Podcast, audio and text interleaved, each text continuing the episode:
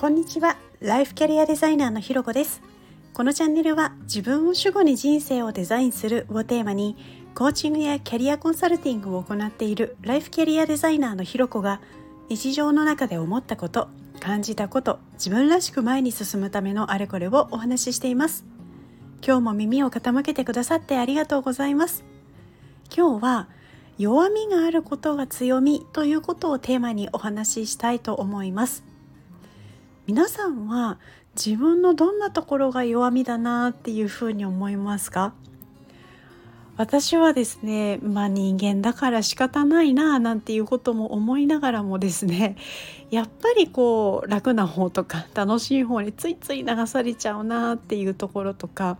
こうちゃんとしようとしすぎてこう作業が遅くなってしまったりとかこう抱え込みすぎて辛くなっちゃったりっていうのがやっぱりこうなんか長年の弱みだななんていうふうに思ったりします。でも一方で自分のこういう弱みがあるからこそできていることもあるよなっていうことに気づいたんです。例えば楽な方楽しい方につい流されてあのやるべきことを後回しにしちゃうみたいな弱みがあってでこれはこういう自覚があるからこそこうタスク管理とかスケジュール管理の方法みたいなものだったりあとはそれをうまくやれるようにするためのツールをこうあれこれ試行錯誤するうちにですねこう自分なりの手帳術みたいなものができたり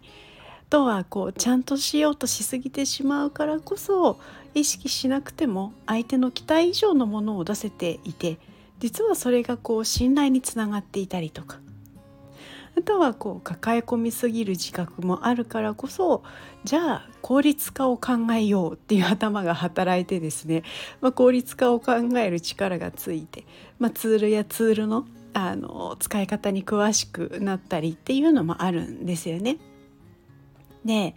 こう自分の苦手とか弱さとか短所ってあること自体が良くないとか欠点がある自分ダメだみたいな風にやっぱりちょっと思いがちなんですけれどそういうことでもなくてそういうダメなところがあるからこそうまくいっているうまくできていることって実は意識していないだけでたくさんあるんですよね。でこう弱みがあるからその人の魅力になっていたりするっていうこともあると思うんです。で一見完璧でこう隙のないような人の弱いところが見えたりとかするとなんかそれまではすごい高嶺の花のように感じていた人がなんかこう急に親近感が増してでこうなんかよりこう高嶺の花というよりよりなんか身近ですごい素敵な人だななんていうふうに見えることってありますよね。なのであの弱みがあることっていうこと自体が強みなんじゃないかななんていうふうに思ったんです。こういや自分は強みしかありませんっていうのももちろんいいんですけれど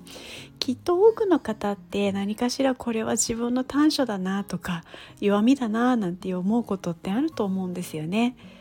でそれが自分を自分らしくしているパーツかもしれないとも思うんです。なのでこうよかったらですねこう自分の弱みだなって思っていることで実はうまくいったこととかうまくいっていることあとか得意とか好きにつながっていることとかあとこれ当たり前にやってるなみたいなことになんかつながってるかなこれみたいなのをちょっと考えてみていただけたらななんていうふうに思っています。ということでですね今日は弱みがあることが強みというのをテーマにお話ししました。ここまで聞いてくださってありがとうございます。いいねコメントレターフォローいただけると励みになります。よろしくお願いします。それではまた次回お会いしましょう。